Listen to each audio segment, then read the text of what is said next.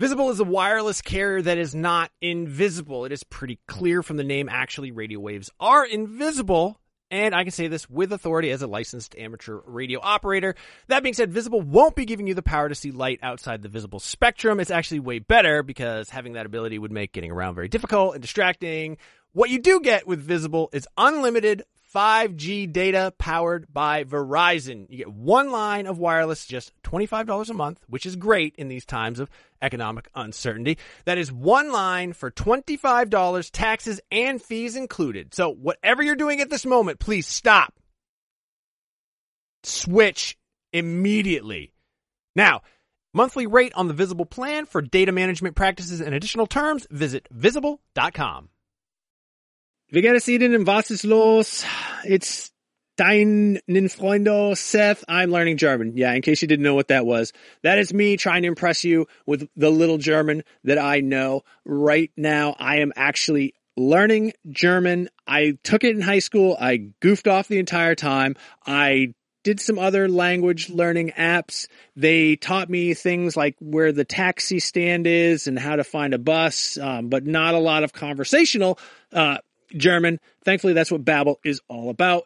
Babbel teaches you language conversationally, which let's face it, that is what you want to know anyway. I don't know. When I was in school, you learned like how to count. You learned like the colors. You learned the shapes. Those are all important things, but they don't help you when you're in uh, like Cologne, Germany with Ein Nierenstein, which by the way is German for kidney stone. Uh, an experience I can unfortunately speak personally to, but I've been using Babbel to learn to speak German again, uh, better than I had before. I actually really like it because it is conversational. It's a little bit more relaxed. One of the things that it does that I really like is it'll sometimes show you what the literal English translation is. And I don't know why, but I find that very helpful in sort of understanding the structure, the grammar of a language and sort of putting myself into that mind space since I'm only in Germany for Gamescom, which is like a week, week and a half, I'm not immersed in the German language. I'm not immersed in German culture. So what I do is the second best thing. I'm taking Babbel.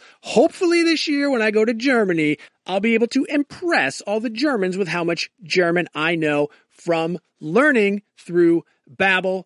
The app has pronunciation recognition, so you'll be able to learn how to speak better with your accent, how to actually properly pronounce the words. That way you won't get made fun of by a, a group of older German men because you said Apfelstrudel and not Apfelstrudel. Um, no, it's really cool. Uh, I'm going to say right now there is a special limited time deal for our listeners. Right now you can get up to 60% off your Babbel subscription, but only for our listeners because you guys are the best ones, by the way, at babbel.com slash realm. Get 60% off at babbel.com slash realm. That is spelled B-A-B-B-E-L dot com slash realm. Rules and restrictions may apply.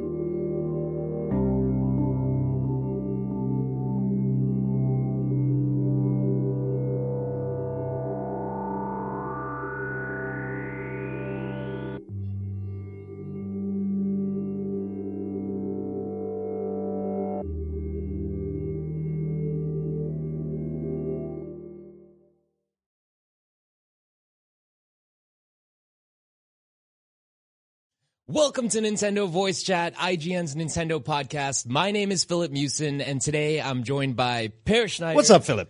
Andrew Goldfarb. Hello. And Ryan McCaffrey. Walking the live tightrope right now. I'm impressed with you guys. yeah. Welcome back, everyone. We are live officially on IGN.com every Thursday from now on at 3 p.m. Pacific, 6 p.m. Eastern. So thank you very much, everyone in the chat, for joining us today. Whoo, we got an exciting episode today. We've got two uh, new faces to NVC. and we've The variety kid and the yes, we have Labo. I know. I'm super excited. I wanted to like save it, let it build up a little bit, but I mean, it's right here. We have Labo. We've got the variety kits and the robot kit. Very, very excited to dive into this, um, a little later myself, but I did want to share the unboxing moment with you guys. So that's exactly what we're going to do. We're going to unbox the variety kit, possibly do a, s- like a little speed run. I want to set a world record speed run today live on It'll be NVC broken tomorrow. and see and see if we can actually build uh you know the RC car as fast as we can. They say it takes only 10 minutes. I think we can get it in under 5. I'm, I'm very excited for this. I want you to do it. this. I also want you to do it while dressed as the robot. That would actually. Oh, you're gonna do tremendously it. helpful. Oh, oh no. Yeah, you We're doing it. Yeah, you and All right. Ryan. Yep. Uh, doesn't end well. Uh, we've also got some Pokemon Go stuff to talk about, um, as well as Dark Souls Remastered is in the news again, which is usually a good thing, but this time not so much. Um, Nintendo has been hinting at new hardware and filing patents yet again, so we're gonna definitely run over that stuff. And we've got Sega news to talk about as well that's also Switch related. But before we get into all of that good stuff, we need to unbox this lab. I can't wait anymore. I need to get this variety kit open right away. So here we go. Okay. So I'm going to Sing a little song while you do that. can you please? Yes. You need me to move? Yeah, Play yeah, the why don't you Jeopardy take music. the laptop the grand unboxing song of I'm gonna IGN try and do 4. this All right, where are we? strategically. Let's set this, here. let's set this one aside. Yeah, you for- can put that one for down. now. I'm Yeah. gonna move your switch so you don't knock it off somehow. All right. So I did cheat a little bit. I peeked inside, but I left the majority of the unboxing uh, to happen live here. So I did cut the tape earlier, but here we go. So Practice unboxing with a giant microphone in front of you. no, I did not. This, This is is how we do it at home too. B- before I open it up, I just want to say this is so heavy. This box is crazy. It's like Whoa. right, and it's essentially just cardboard inside, you know, and the car- box itself. Is it fair with to say this might be the the weightiest non-collector's edition release of a game since Rock Band? Yeah. Yeah. definitely. Yeah, it's you know what I mean. Yeah, Right? ex- exactly. I mean, this is we've never seen anything like this before. So I'm Also the most biodegradable ever. yeah. It's the Yeah. greenest. All right, so here we go. In a thousand years, it will not be there anymore. Limited There's a edition. there's a good look right here. As soon as you crack it open, we've got the game case sitting right here. Uh, By the way, I'm so happy there's an actual box in it. Yeah. I don't Yeah. know why. Like, I just hate having just a tiny little Just the cartridge. Yeah. fly around. so, Yeah. yeah. Exactly. There you go. I took the game out. What the? I had to get it ready. they gypped us. Um, but yeah, so then you remove these two pieces right here, which just kind of has some fun designs, uh, showing off the instructions of, you know, telling you to put the game cartridge in the Switch. And then once you get all that stuff out of the way, Ooh, this is this is filler cardboard. yeah, exactly. Cut your own extra They, pieces. they did say that they included extra cardboard for uh, Toy-Con Garage experimentation, so maybe that's it.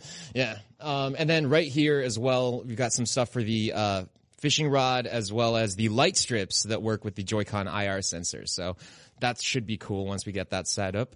And then everything after that, all that's left in the box itself.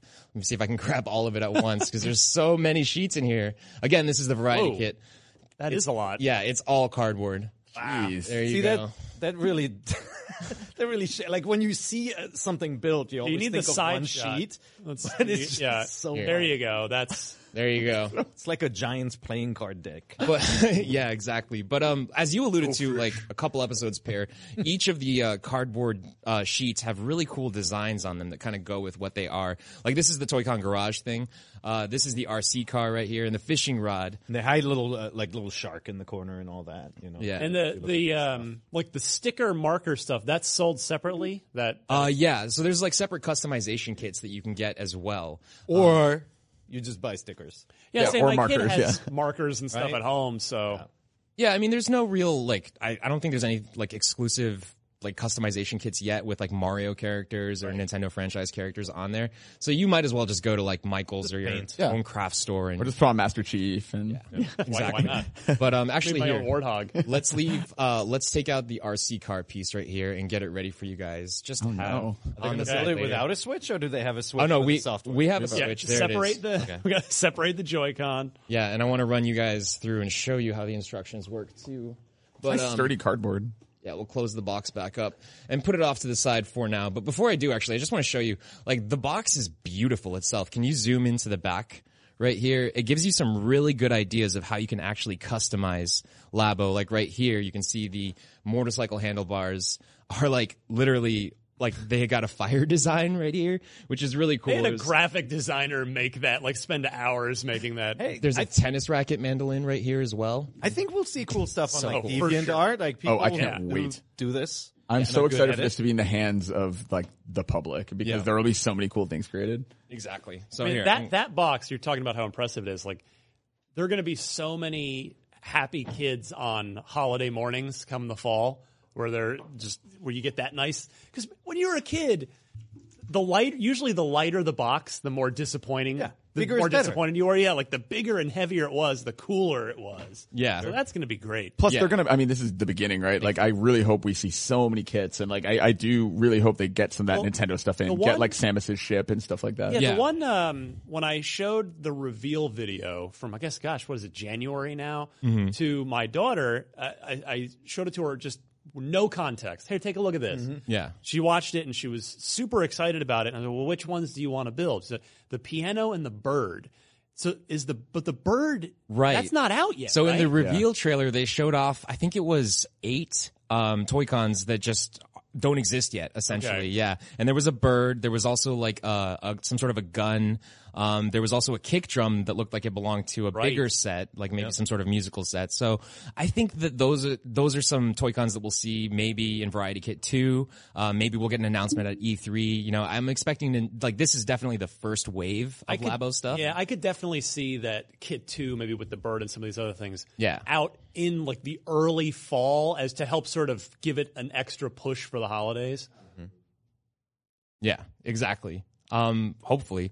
But um, before we jump into any more Labo discussion, I want to ask the chat real quick. Who here is excited about Labo? In fact, let's get a poll started for that, um, if you can, Andres.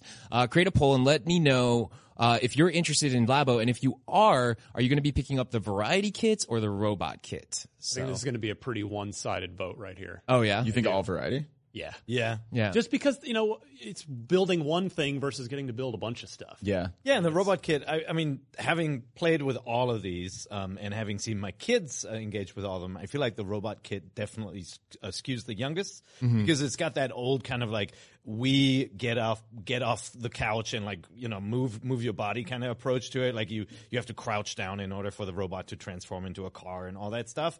And so I don't know how many uh, 20, 30, or forty year olds will do that. Yeah. Goldfarb will. Yeah, I, I, number one, I probably will. Number two, I, I think I agree about Variety Kit being the way I would lean though, only because it feels like you get more bang for your buck. Like it really does feel like there's so much more to it. but mm.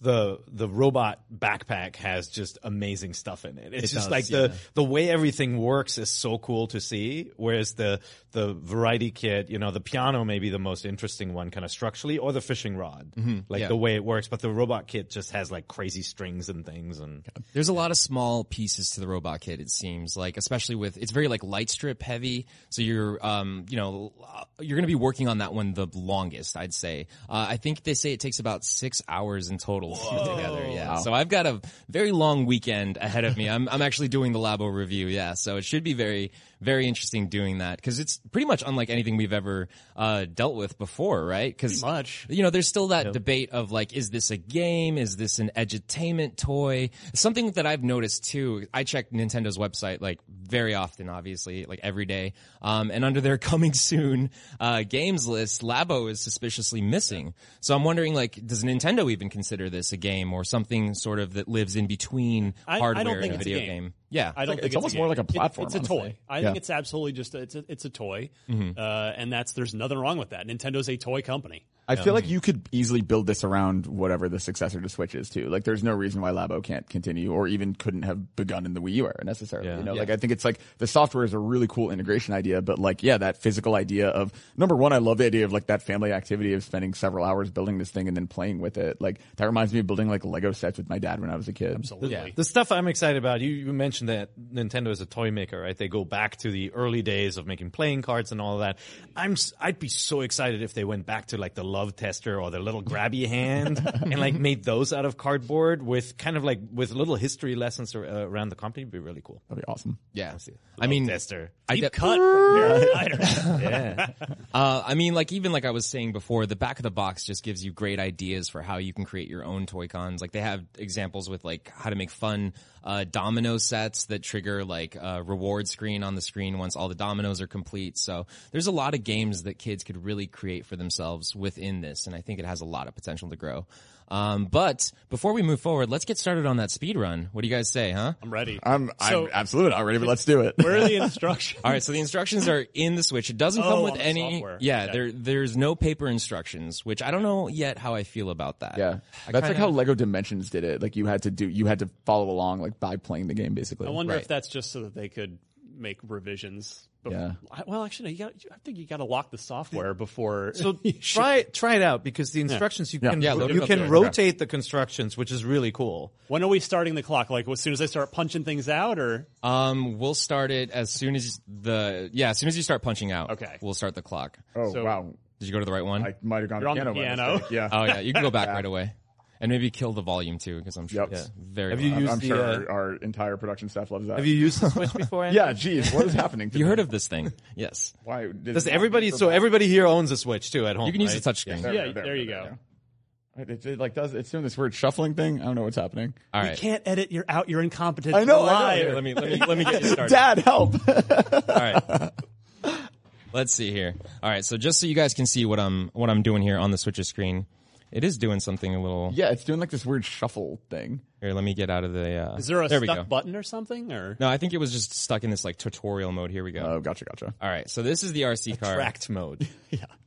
Um, yeah. So as soon as you guys start punching, we'll go ahead and start the clock. So let me know when you're ready. Oh my Well, god. we should look at the instructions first. yeah. So, uh, we go forward first. yeah, and you can use the touchscreen too for uh for Going- forward it's going stuff. too fast. It's He going way did too the fast. fa- he Yeah, does no, the don't, fast forward. Don't press so- the buttons. Use the use the touchscrreen. Okay, okay. And in case you're wondering, it does work when it's docked as well. So you can, you know, dock your Switch and use your Oh, controllers to instructions on navigate the through. TV. Yeah, exactly. Oh, I see. You hold it down when it says back and, and you forth. can It's not actually like a button. Okay. you can drag it? pull. Yeah, You drag can 'em. pull on it. Mm, cool. Yeah. There Okay, you cool. go.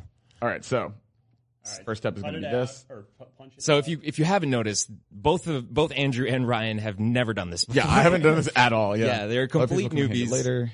And uh, as a reminder, it says that the RC car takes ten minutes to put together. I think that they can do it under five. two, it's not looking good Yeah, I was so just going to say, based on my competence so far, now that's probably Andrew, not. do this. Like when you hold that little button, drag it to the right. Yeah, and we'll See that? It stretches. Oh, yeah, that's it's cool. got a really cool interface. Sorry, we don't have a feed uh, feed of that All right, for punch you. it out. Fold, Fold the tabs. Do the folding. Doesn't seem that bad. So if you guys want to officially start, I suggest one person starts popping the pieces out. Uh, and, uh, oh yeah, I can pop out pieces.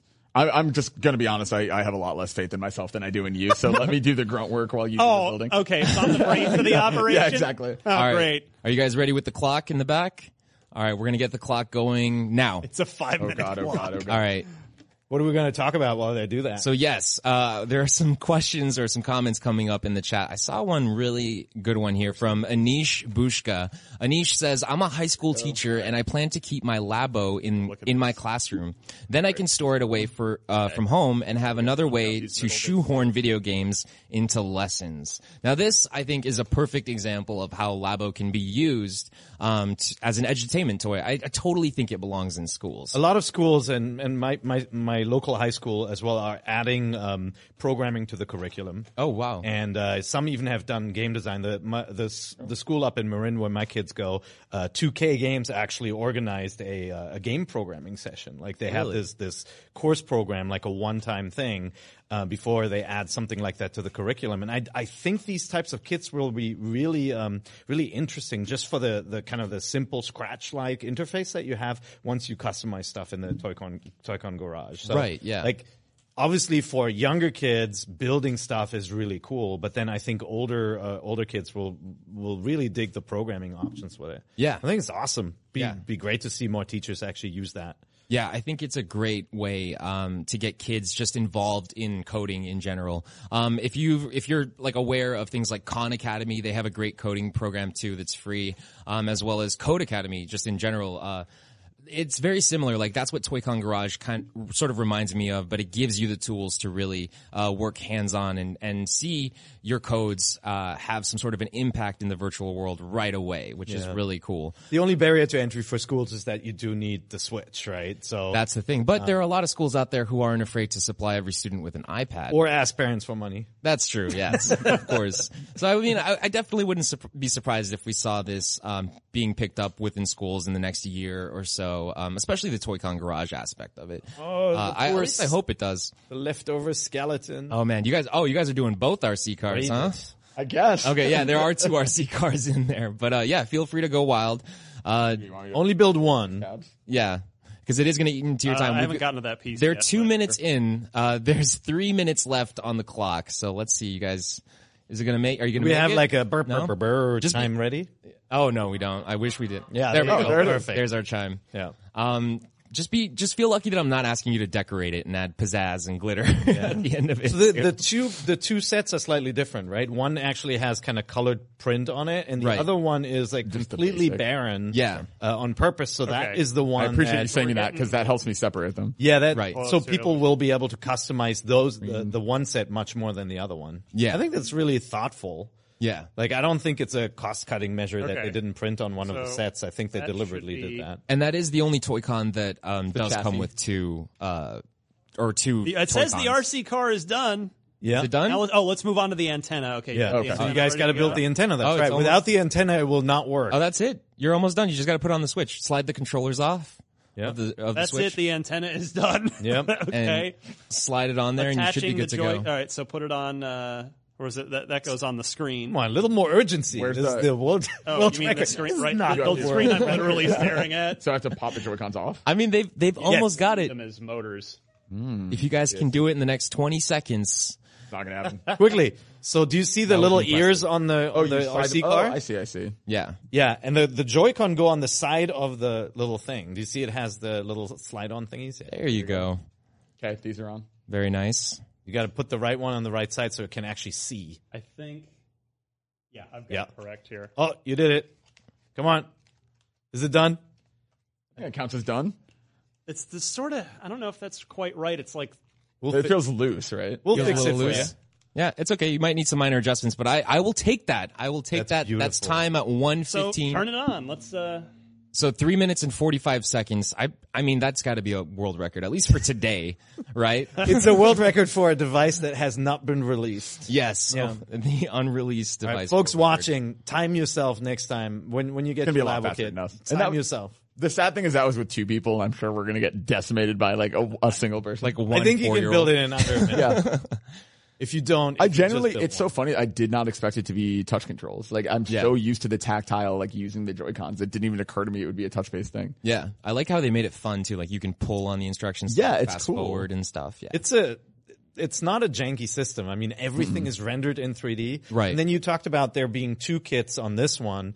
Um, some of the other sets have spare parts. Mm-hmm. So like the fishing rod, there's a little clicky mechanism inside when you turn the spool. and so they have a, a spare clicky me- mechanism in case it wears out. If you're going fishing crazy, you know, like the su- super user, like I mean, that's you such a Nintendo thing to do, right? Because you think about like on on any system when like, it starts to wear down, like you're just probably out of luck. Like it's very hard to buy replacement parts. Peer, could you do me a favor? Um, Sam uh, from IGN here, uh, he's our managing editor. He would like to know how does it taste. So, Peer, do you want to go ahead and give the cardboard a lick just to see if it's got any sort of child repellent on it, and or does it taste like cardboard?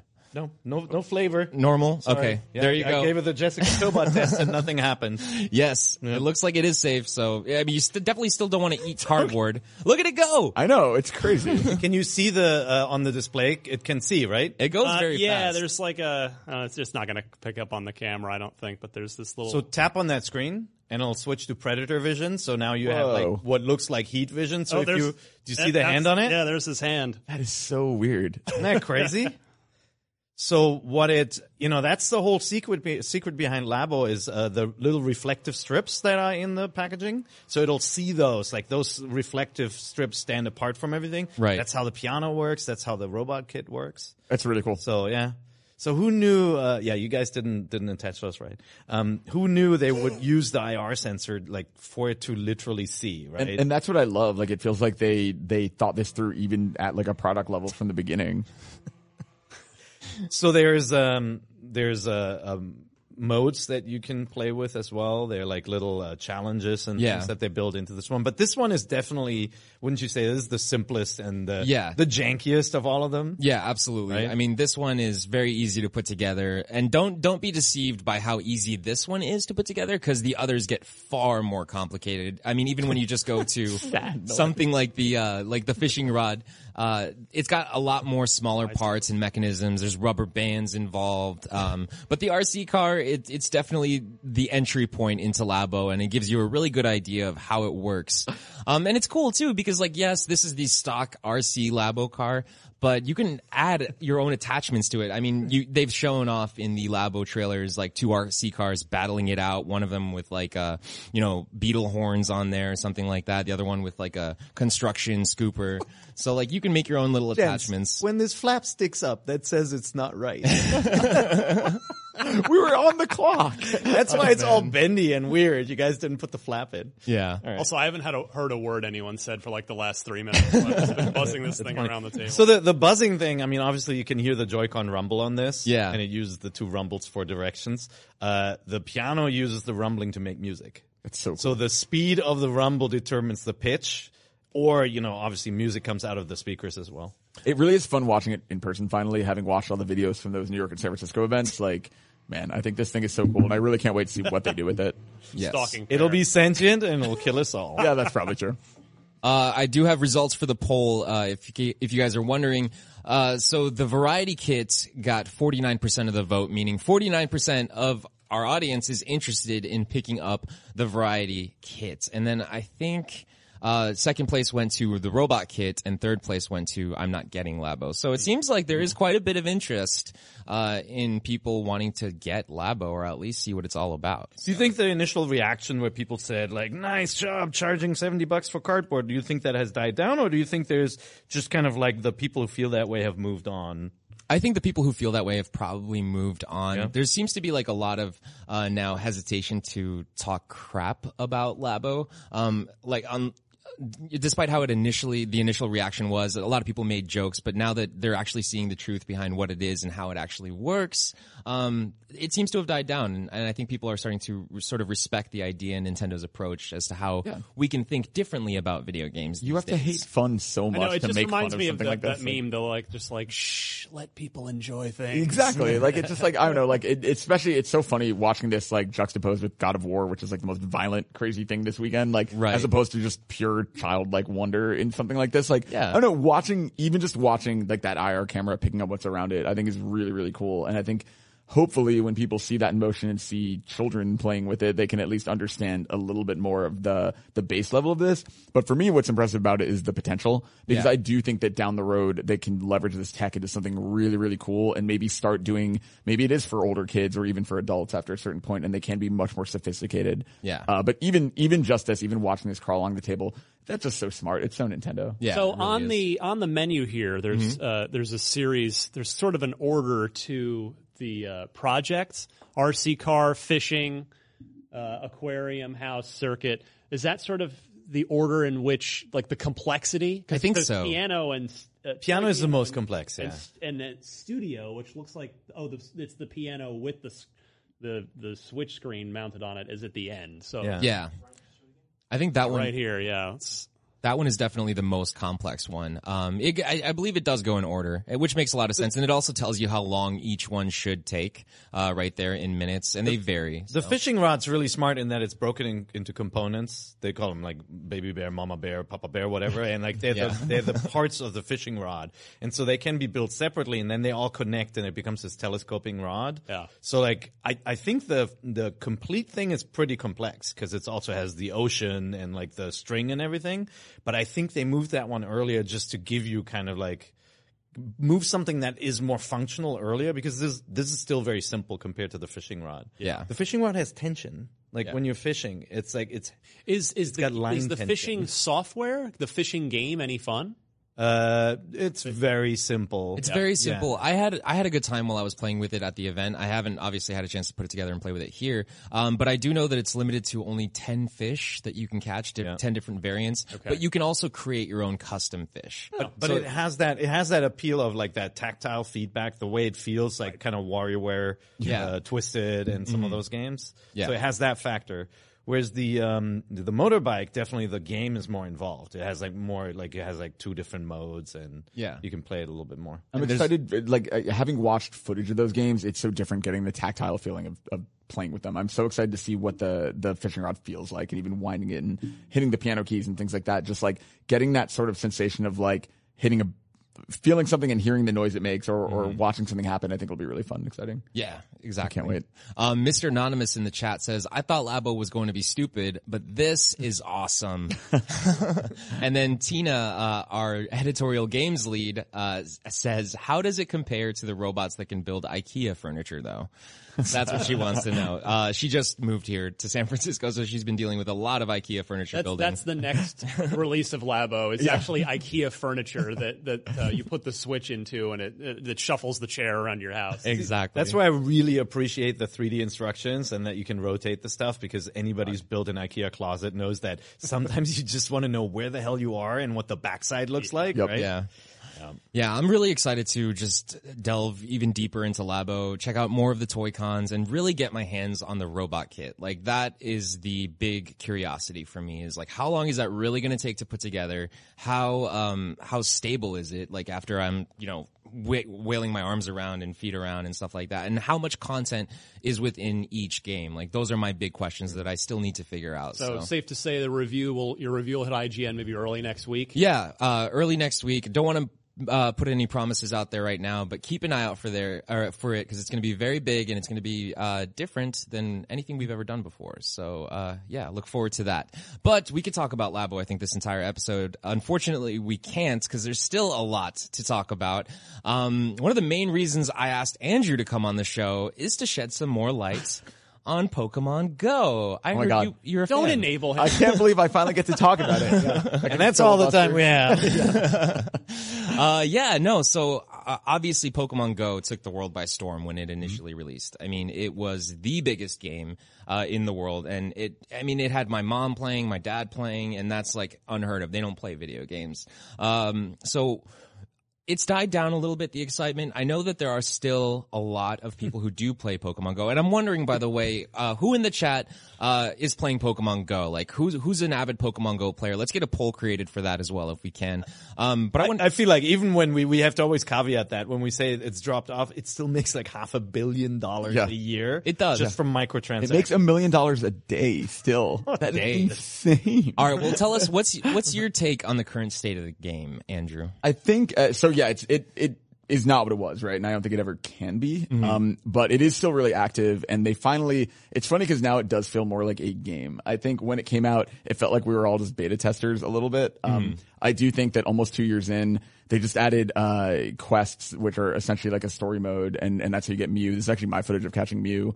Uh, that you're seeing on screen, Aw. and it's it it really brag. it changes the way you play. It's really cool having like um you know certain tasks. Uh, uh, so there are main quests, which are how you get Mew, and then there are these uh, side quests, basically called field research, that just give you little arbitrary things to go do. Um, one of them I got this week was just uh, spin three Pokestops you've never spun before, which is a really simple thing. It had a simple reward, but that meant I had to leave my neighborhood. It meant I had to go explore, which is sort of the point of the game. So what if, what would a player who lives in a rural area like do with something like that? Would they have trouble getting past that quest? I think they would, but I do think that this is meant for rural players a little bit Okay. because you can trash any quest you get. If it's something you can't complete, you can grab another one um, that's maybe simpler, like catch 10 Pokemon or whatever it is. Nice. And for every seven days that you do that, you get a research breakthrough, which means a legendary Pokemon. And so basically this means rural players can finally get legendaries, which previously you needed a raid of 20 people, which doesn't really happen outside of the city. That's awesome. That's really cool. Um, so what do you think? Like, I know I I said earlier, and everyone knows, Pokemon Go like has was a, such a massive game at launch. What do you think it would take to make like to bring back some of that audience, or like is it even possible for it to get um, as big as it was when it initially launched? Could it get back to that size? I don't think it can ever get that big. Uh, Will anything? yeah, exactly. It was like humongous. I think maybe when their Harry Potter game comes out, it'll be a blip, but it, it, it can never be as big as it was. I, I think for Pokemon specifically, the one thing they could do in the original trailer for this game before it was even out, they showed PvP and they showed trading. Those are still not in the game. Yeah. I think trading will be big for current players, but it's not going to bring anyone back. Yeah. But I think PvP could. I think Yeah. uh, PvP and putting it in the competitive circuit and putting it at Pokemon World Championships is probably the biggest hope it has of like getting a lot of attention again. I from know how mainstream. it can get as big How? as it was. I'm actually being serious. Like when when in five years when we get to the point where our phones can actually project like holographic AR kind of things, and they make the the actual AR version of this, where it's like Pikachu, you got to go catch him in like in the real world. Yeah. that I could totally see a Pokemon Go two or three, whatever it is. The Ryan, you- projector feature. Have you seen like uh, HoloLens, like Microsoft Yes. sort of example, or you know, Yes. the examples of Pokemon Go running in AR through something like HoloLens? Like that would be incredible. Obviously, we're a little ways away from something like that actually hitting the market, but that would that would be incredible. Yeah, and that's that feels like the next logical step, right? Because Mm-hmm. right now you you see a Pokemon in the wild, you click on it, and then you can begin an AR thing. But when you're walking around the world, they aren't just there, you know. And I feel like Hololens actually probably is the closest thing I've ever done to like you really do have that incredible feeling of like something that's stationary and exists in the world around you, and that would be so cool to see with Pokemon. I think. Yeah, absolutely. Um, you know, like a lot of a lot of this Pokemon Go talk kind of has me wondering, what do you think Pokemon Switch could take away from Pokemon Go, if anything? Do you think there are any sort of similarities or any sort of um, I don't know mechanics that Pokemon Go brought into the Pokemon gaming universe that we could bring over to Pokemon Switch that could maybe benefit from that? Um, I think that feeling of the community that this game has fostered, Mm-hmm. uh, that idea of it, that, that online component, if they were to make it not necessarily even MMO, but just being able to play with people, because Mm-hmm. Pokemon, as much as I love it and as much as meeting people and battling in real life has always been like an important part of that game for me, the actual game experience itself has always been a, a, a solitary thing, you Yeah. know? And I, I do think that like, if they did almost like that shared world or persistent idea that, that you're seeing more and more in games, like, that would be pretty radical for that franchise, I think. And I, I do think it would allow you to, to kind of experience that world in, in a very different way. Yeah. Well, the Switch doesn't have GPS or forward facing camera or anything like that. So, you know, like Pokemon Go definitely is going to remain this kind of mobile only experience, right? We're not Yeah. going to see that move across.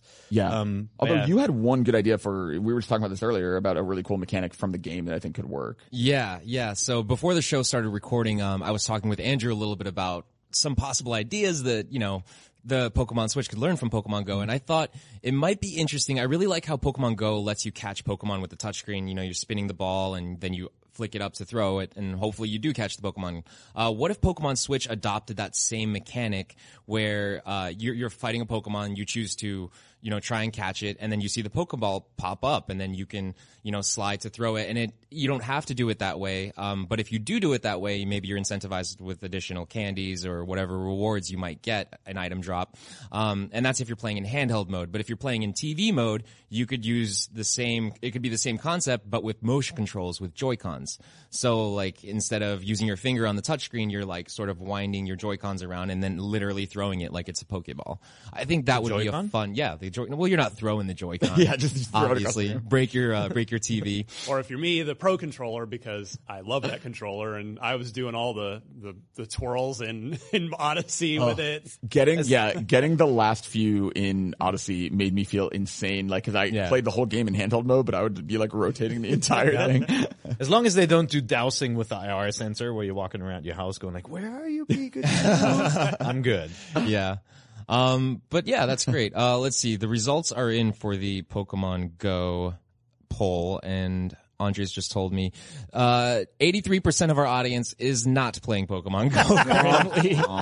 That's 83%. That's a pretty big number. Yeah, and I, th- I think that's what it is, right? I think the Pokemon main series fans that got into that game early on have, have basically been it. Like, I, I think it's much more into that like mobile crowd and the people who play it as as more of like a an exercise app or who have a bunch of real world friends who play it and and kids and things like that. Yeah. and me. when, when I'm uh, when I do see out, if I'm like riding BART, the subway or whatever, there's there's like a look and a. I can tell when someone's Mm-hmm. playing the game, like if they're doing this or it's like, I can say, "Oh, you're playing Pokemon Go." Es- especially for raids now, it's really funny Mm-hmm. too because you have to like meet at a Starbucks and like everyone's just tapping their phone. Yeah. You get their name and number for Andrew. Yeah, exactly. I, Please. I uh, the the very very last thing I'll say about it is just Pokemon Go Community Day is this thing they started doing, which is a it's a three hour event once a month. But uh, they add a new Pokemon that's shiny, and it makes something rare to spawn everywhere.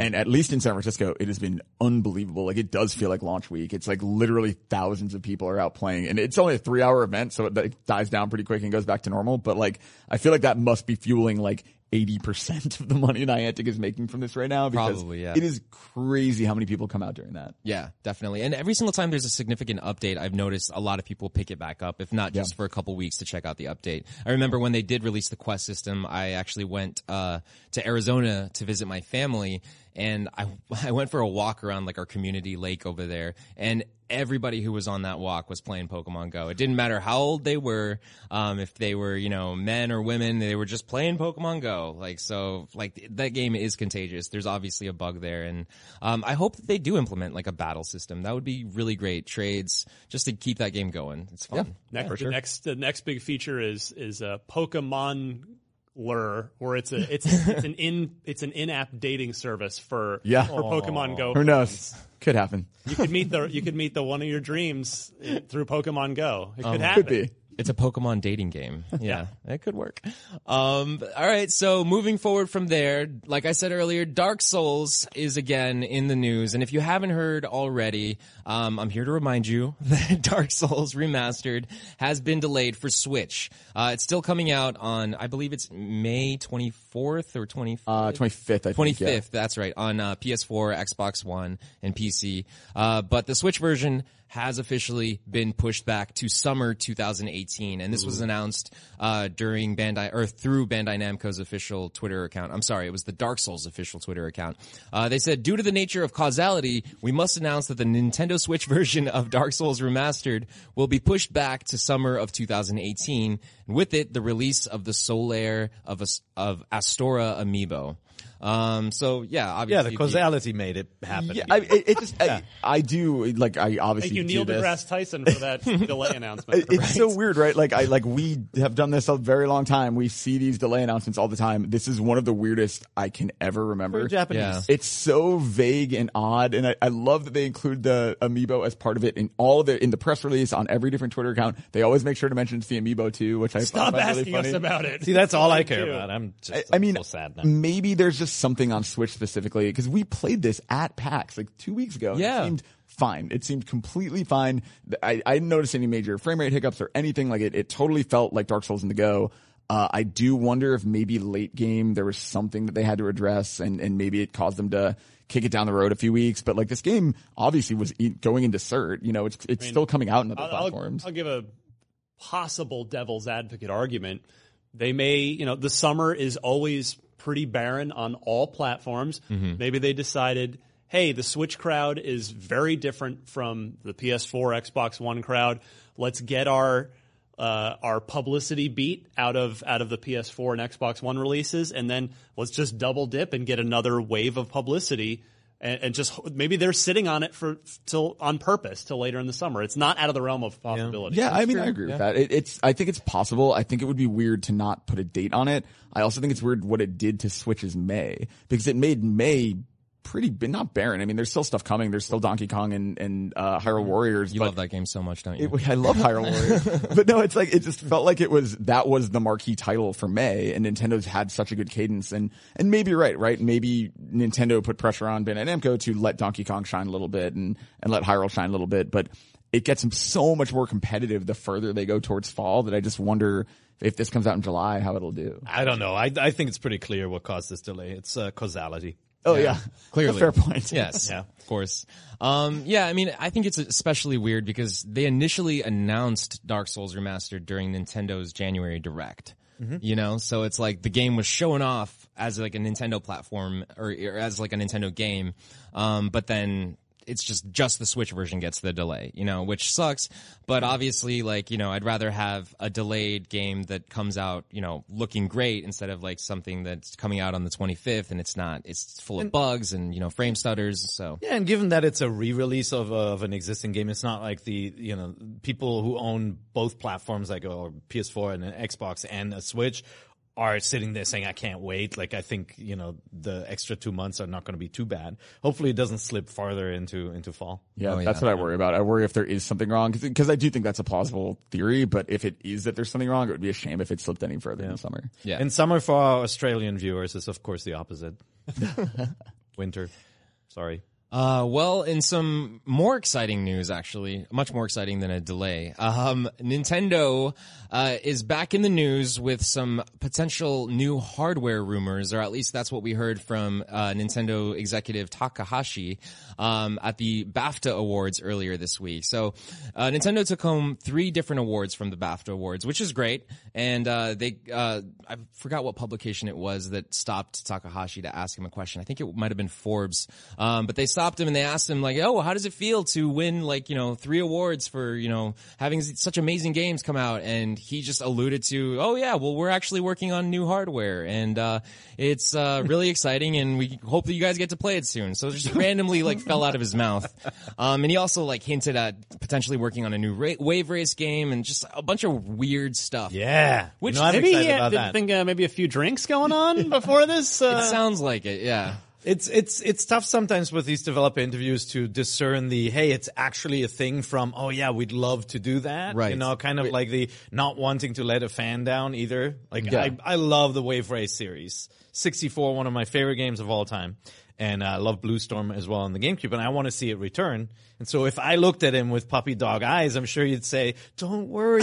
and 50 years later, I'll get Blue, I'll get Wave Race 4 because Yeah. remember there was the one with the with the boats. Well, the ironic thing, and the reason I bring this to your attention is because in this very same week, uh, Nintendo filed a brand new patent that looks rather interesting. Now, I'm not saying that these are definitely related, but they could be, and I think it's definitely worth looking at right now. Uh, so this is these are actual images from the patent, um, and the way it works is it's essentially t- uh, wireless screens that seem like they're smaller than a Switch screen itself, and they can communicate within each other wirelessly. Um, so you can see there's some different examples right here. They're showing off how you can essentially play a bowling game uh, off of you know two of these screens that are not connected. There, it's not like a DS where it's a clamshell thing. They separately move. Uh, you know, within each other, and you can use up to. I think I uh, there's an image with like six or seven of them connected, doing different stuff. So, like, this is obviously something very strange. It, to me, this looks like a completely new device, um, something that we haven't seen before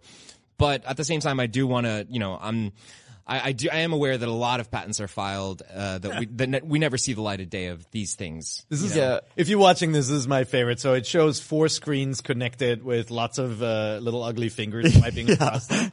So it's like some weird toy concept where we where you link things together, like the remember the cube toy that Oh, you can- yeah. you can link up as well.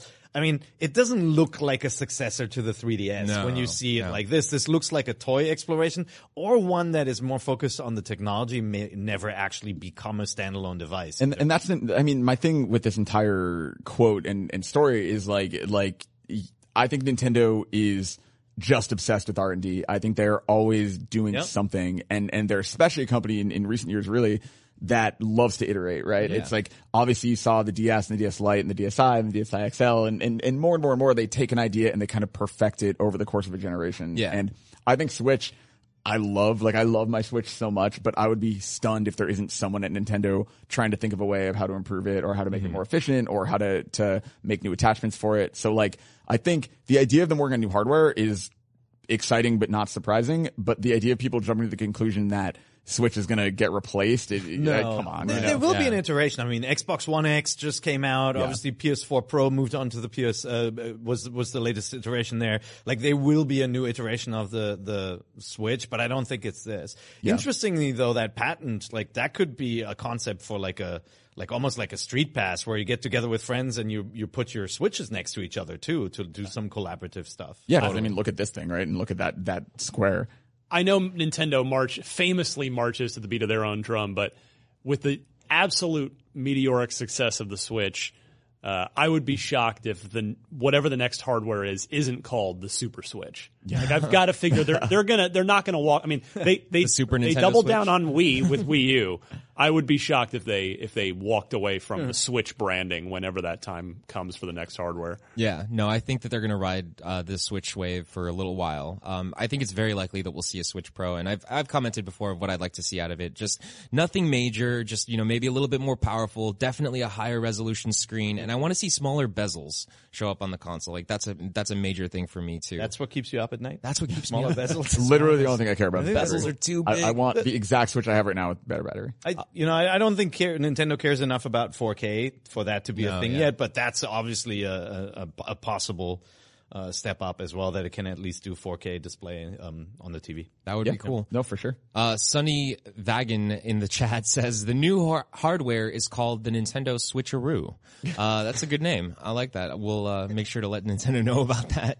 Um, okay, so Nowhere Star 14 has a good question. He says, okay, question for the IGN panel. Why does Nintendo love using extra screens in things?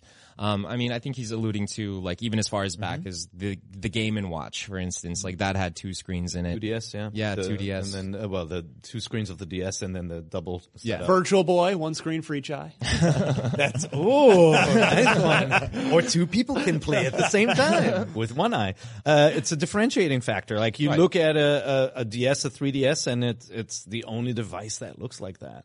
You know, mm-hmm. and with the Game and Watch, it was that kind of clamshell idea of like you have the screen that's protected, and then when you fold it open, you have a bigger play area. I think that was that was pretty eye catching when you saw it in a store. Yeah. But with the DS, it's definitely looks different from what everybody else has done. And then this concept that um, I remember, I think it was in an interview that we did at one point where when when Nintendo was playing with touchscreens, they said, "Well, you can't see the game when you've got your finger on it." And so then they had the concept of making the bottom screen touchscreen so you can see the game fully at the top. So Yeah. you know, some some cool ideas there. I think. No, yeah, I, I think they love. Uh, I mean, marching to beat their own drum is a good way to put it. But I, I think they love just rethinking. Like they don't take status quo and and just stick with it, right? Like they think about what are the drawbacks of uh, current gaming and, and what is a what does the experience of a controller not give you you know and i think they kind of push those limits and and think a little outside the box and and sometimes it doesn't work and and when it works it works incredibly well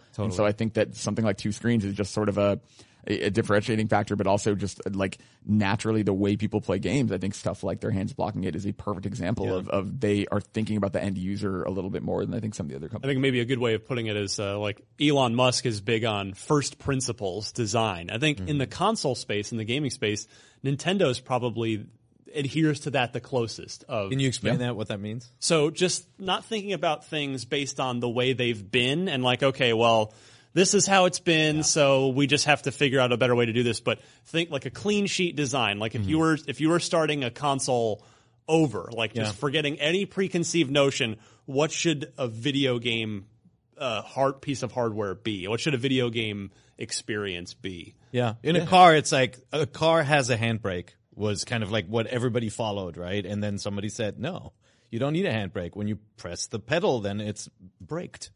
Right? and voicemail, remember voicemail? It told you there was a voicemail and then you had to listen to it. Like Yeah. the, the notification, like you didn't know who called you. Right. It was possible to ID callers before. Why didn't that happen? It's it's really funny because video games are obviously, and I've talked about this in podcasts a billion times, but so obviously the, the input and feedback loop, right? Mm-hmm. And I think Nintendo more than any company has probably had the most impact on that that input, right? On that idea of like how we control things. But I really like them kind of experiment with the other side more and more of, of what we see and what we do. And I think the other companies are so obsessed with the fidelity of that image, but it's still essentially the same thing it always has been. I think maybe with the exception of VR developers, Nintendo is are the only ones really pushing that idea of like what else are we going to experience and, and how do we make it more immersive in different ways other than just being photoreal. and I think that's really special and, and you get stuff like this as a result. I, I really appreciated the you know the the drive to do something different with the Wii U, but what that was an example where first principle didn't work, and you know where Yeah. where it's like the the the gain of what the machine could do was so limited, you literally couldn't walk away out of the room, right? Where where that design principle failed them. Um, But yeah, I, I dig I dig that they always try to do something where when you look at it, it looks different from everything else on the market, and as long as they're doing it, they'll have a place in the market, right? Yeah. For sure. Absolutely. Um, all right, so we're quickly running out of time here, but I do. We have one more topic to talk about before we start talking about some games, and I want to make sure we do talk about this because I think it's very important. Um, it, it is exciting that Sega AGES is coming to Nintendo Switch, which was announced earlier this week during uh, Sega's press conference in Tokyo. Uh, they announced that 15 of their classic titles under the name of Sega AGES will be making their way over to Switch this summer digitally, uh, exclusively on the eShop. Uh, and we know of three of those titles so far. It's Sonic the Hedgehog, which of course you can't like be Sega and not come out with a Sonic game. Um, Thunder Force 4 and then the original Phantasy Star, uh, which is like the 2D old school retro one. So it's not, it's not Sega Master System. yeah, exactly. Yep.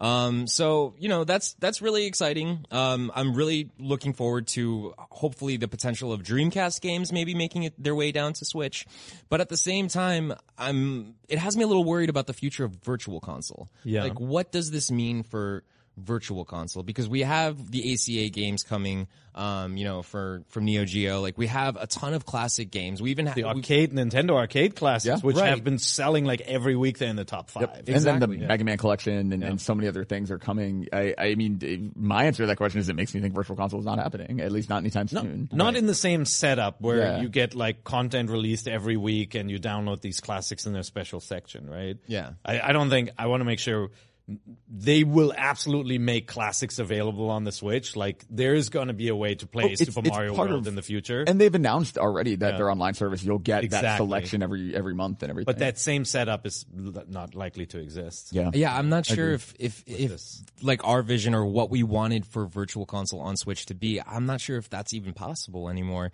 um, because of the way that other third party publishers have started to release their titles on Switch. Um, but before we get deeper into this conversation, I do want to ask the chat, uh, which retro classics do you guys want to see come to Switch? Now that we know that Sega is obviously going full force, um, what Dreamcast games do you want to see? What classic Sega Genesis, Sega Master System games uh, would you want to see, or even just classic games in general? Doesn't Yeah, have to be from Sega. Shout one out. By the way, you know why Sega AGES is called Sega AGES? Why? AGES is backwards Sega. Oh, mind blown. Yeah. Actually, legitimately Once you know know it, that. you can't unsee that's it. why you get the big bucks. Um, but I mean, I mean, I don't know. Do you think it's possible that we still get a Netflix style virtual console? Like, is that even something that Nintendo could bring into the pipeline um, at some point? Uh, wouldn't it compete against you know all these other classic titles that they've been releasing? I, I mean, in, in my opinion, they need something a little bit like what Xbox has done with Game Pass, or even what great. Sony did with Yeah. PlayStation Now. Like having a, a even a a renting style, you know, like because if you look at what you get with PlayStation Plus, um, you don't keep those games necessarily. Like if your subscription lapse it lapses, you don't have that game anymore. Right. Or for the on-demand thing like PlayStation Now, you are literally subscribing to be able to access that library every month. I think that's sort of the modern solution other companies have done that maybe Nintendo does, and maybe it is that Netflix style. I, you know, even in the days of, of Wii U and, and Wii and when Virtual Console was big, there were always games I wanted that weren't on there yet, you know, and they did this like drip feed. I think if they're going to finally do it, I would love for them to do all at once, but there's clearly a reason they haven't done that because they haven't done it in 10 years. So I, I don't necessarily have a lot of faith they're suddenly going to start now. I, I think stuff like the NES Classic and the SNES Classic seems to be the way they would prefer to get those games out. Yeah. You could do a virtual version of both of those machines, right, for the Switch Oh, easily. as a as a software package release. So That would be awesome. Yeah, I don't know. Um, some of the uh, answers coming into the chat as to what classic titles they want to see come to Switch. Uh, I'm getting some good ones here. Sonic Adventure is a must. I love Sonic Adventure. Strong call. Yes. thanks, Uh, Jackal. Uh, Nowhere Star 14 says Sonic Spinball. Do you guys remember Sonic Spinball? Is that like the Yeah. Sonic pinball game? Vaguely. yes. Yeah. it was good. That was a good game. I Yeah. don't think I do remember Sonic Spinball. Was that on was that on Sega or was I'm trying that to on, remember. I, I feel like that might have don't know if been. that was Genesis or Sega CD. yeah. yeah. I'm not sure, but yeah, good good call on uh, Sonic Spinball. Golden Sorry. Axe Collection. Uh thank you Sandman 420 for saying it. Greg, Jet Set, Jet Set Radio. Oh, I'm a huge Jet Set Radio fan. I would love to see that. I'm not a franchise. Golden Axe guy. I never understood the appeal No? of that game. No, it just felt so loose and weird. But the one- Jet Grind, I I loved. the one I would love to see that won't for purely logistic reason, logistical reasons would be Phantasy Star Online. Yes. Mm, yeah. Never happened. Yeah, from the booth. Well, it's it, in Japan. You can play it. Well, you can on the play Switch. Yeah, yeah, Yeah. you can get Yeah. it there. As Link, Yeah, yeah.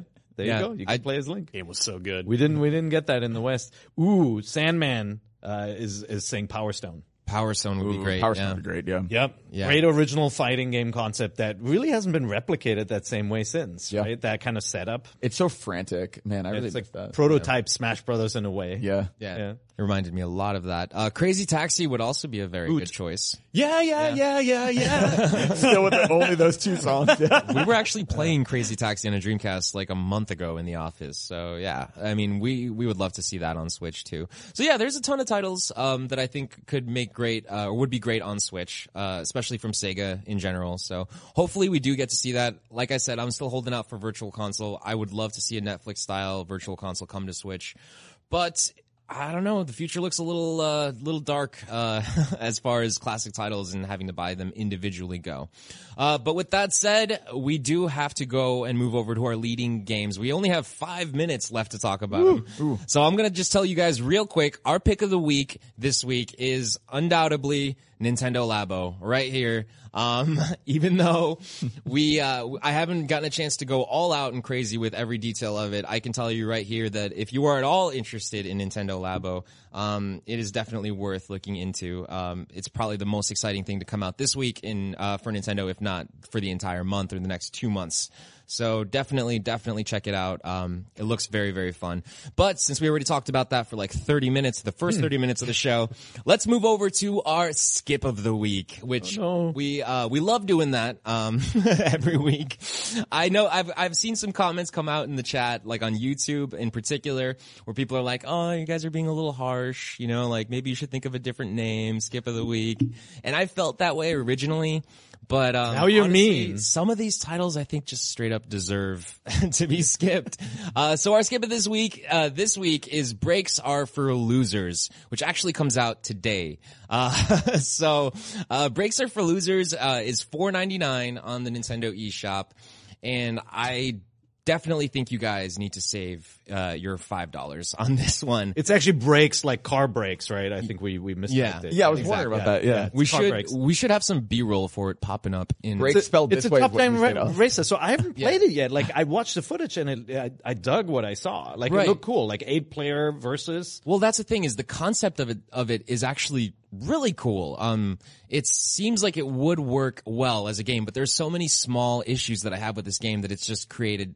Um, it just makes it unplayable almost. Well, me. this is like uh, that, that u- ubiquitous coin-op arcade game from back in the day, the Tony Stewart's off-road racing. Yeah. Where it's this top-down with like you know crazy physics. right. It's so it's it's, There, there are a couple games like this on, on mobile and on on the Switch as well. So, but you just feel like control wise it's not there or what? Well, no, there's a, there's a couple different issues here. So control wise, it's, it's okay control wise. Um, you know, obviously the game's called Brakes Are for Losers, so there's no brakes, there's no way to stop, which is fine. That's a, that's a game mechanic. Uh, turning feels a little weird. I feel like, uh, it's obviously uh, a little, it's hard to be precise, uh, when you're playing this game, especially as the tracks get, uh, harder and harder. This is the very first track of the game, so it's almost like a tutorial. But the one of the biggest issues I have is you. It's so hard to tell who you actually are. Like if you guys are watching the B-roll right now, there's no names being displayed. Um, and halfway through this race, I just totally lost my car. I didn't know who I was. Like all you can see is the positioning of each racer. Um, the color, yeah. uh, and spoilers, I got last place.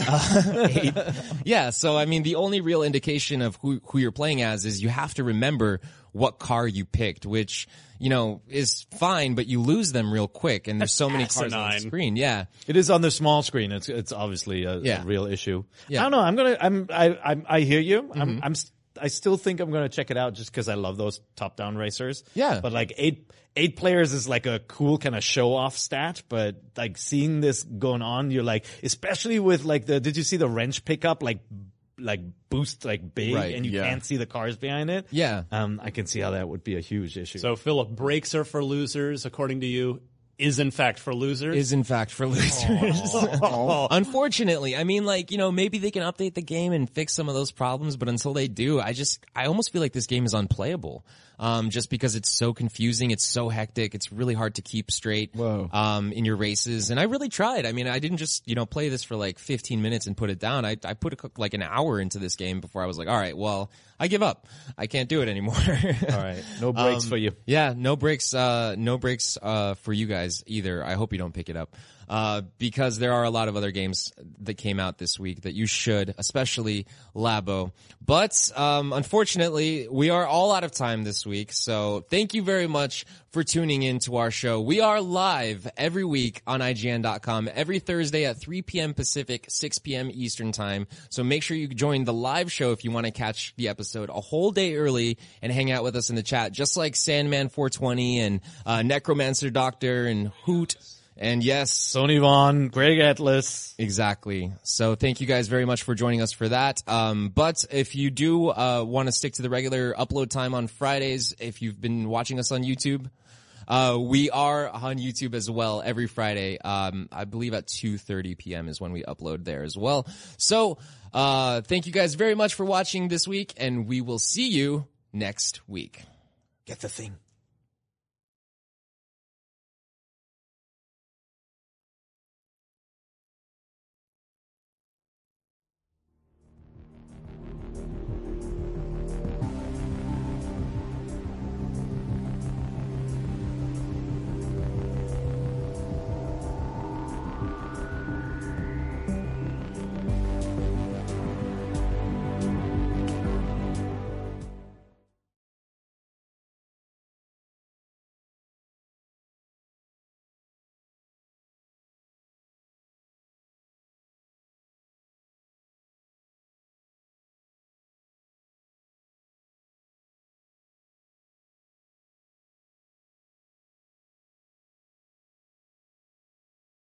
Hey there, this is Justin Bartha. I made a funny new podcast, King of the Egg Cream. It has the greatest cast in the history of podcasts with actors like Lewis Black, I'm torn by my feelings for two women. Bobby Cannavale, You can eat it, or if someone hits you, you can put it on your cut. Melanie Lynskey, I wonder what these marvelous things are that look just like boiled chicken feet. Jason Ritter, I can break things and pick locks and kill people. Michael Stuhlbarg, The whole point is to inspire people that they should make themselves better. Ari Graynor, No, don't whet its appetite. What are you, an idiot? me, Justin Bartha, That's not just any egg cream, that's a Lemke's special. and all narrated by the hilarious Richard Kind. This is the story of Harry Dalowitz and how he rose from nothing to become New York's King of the Egg Cream.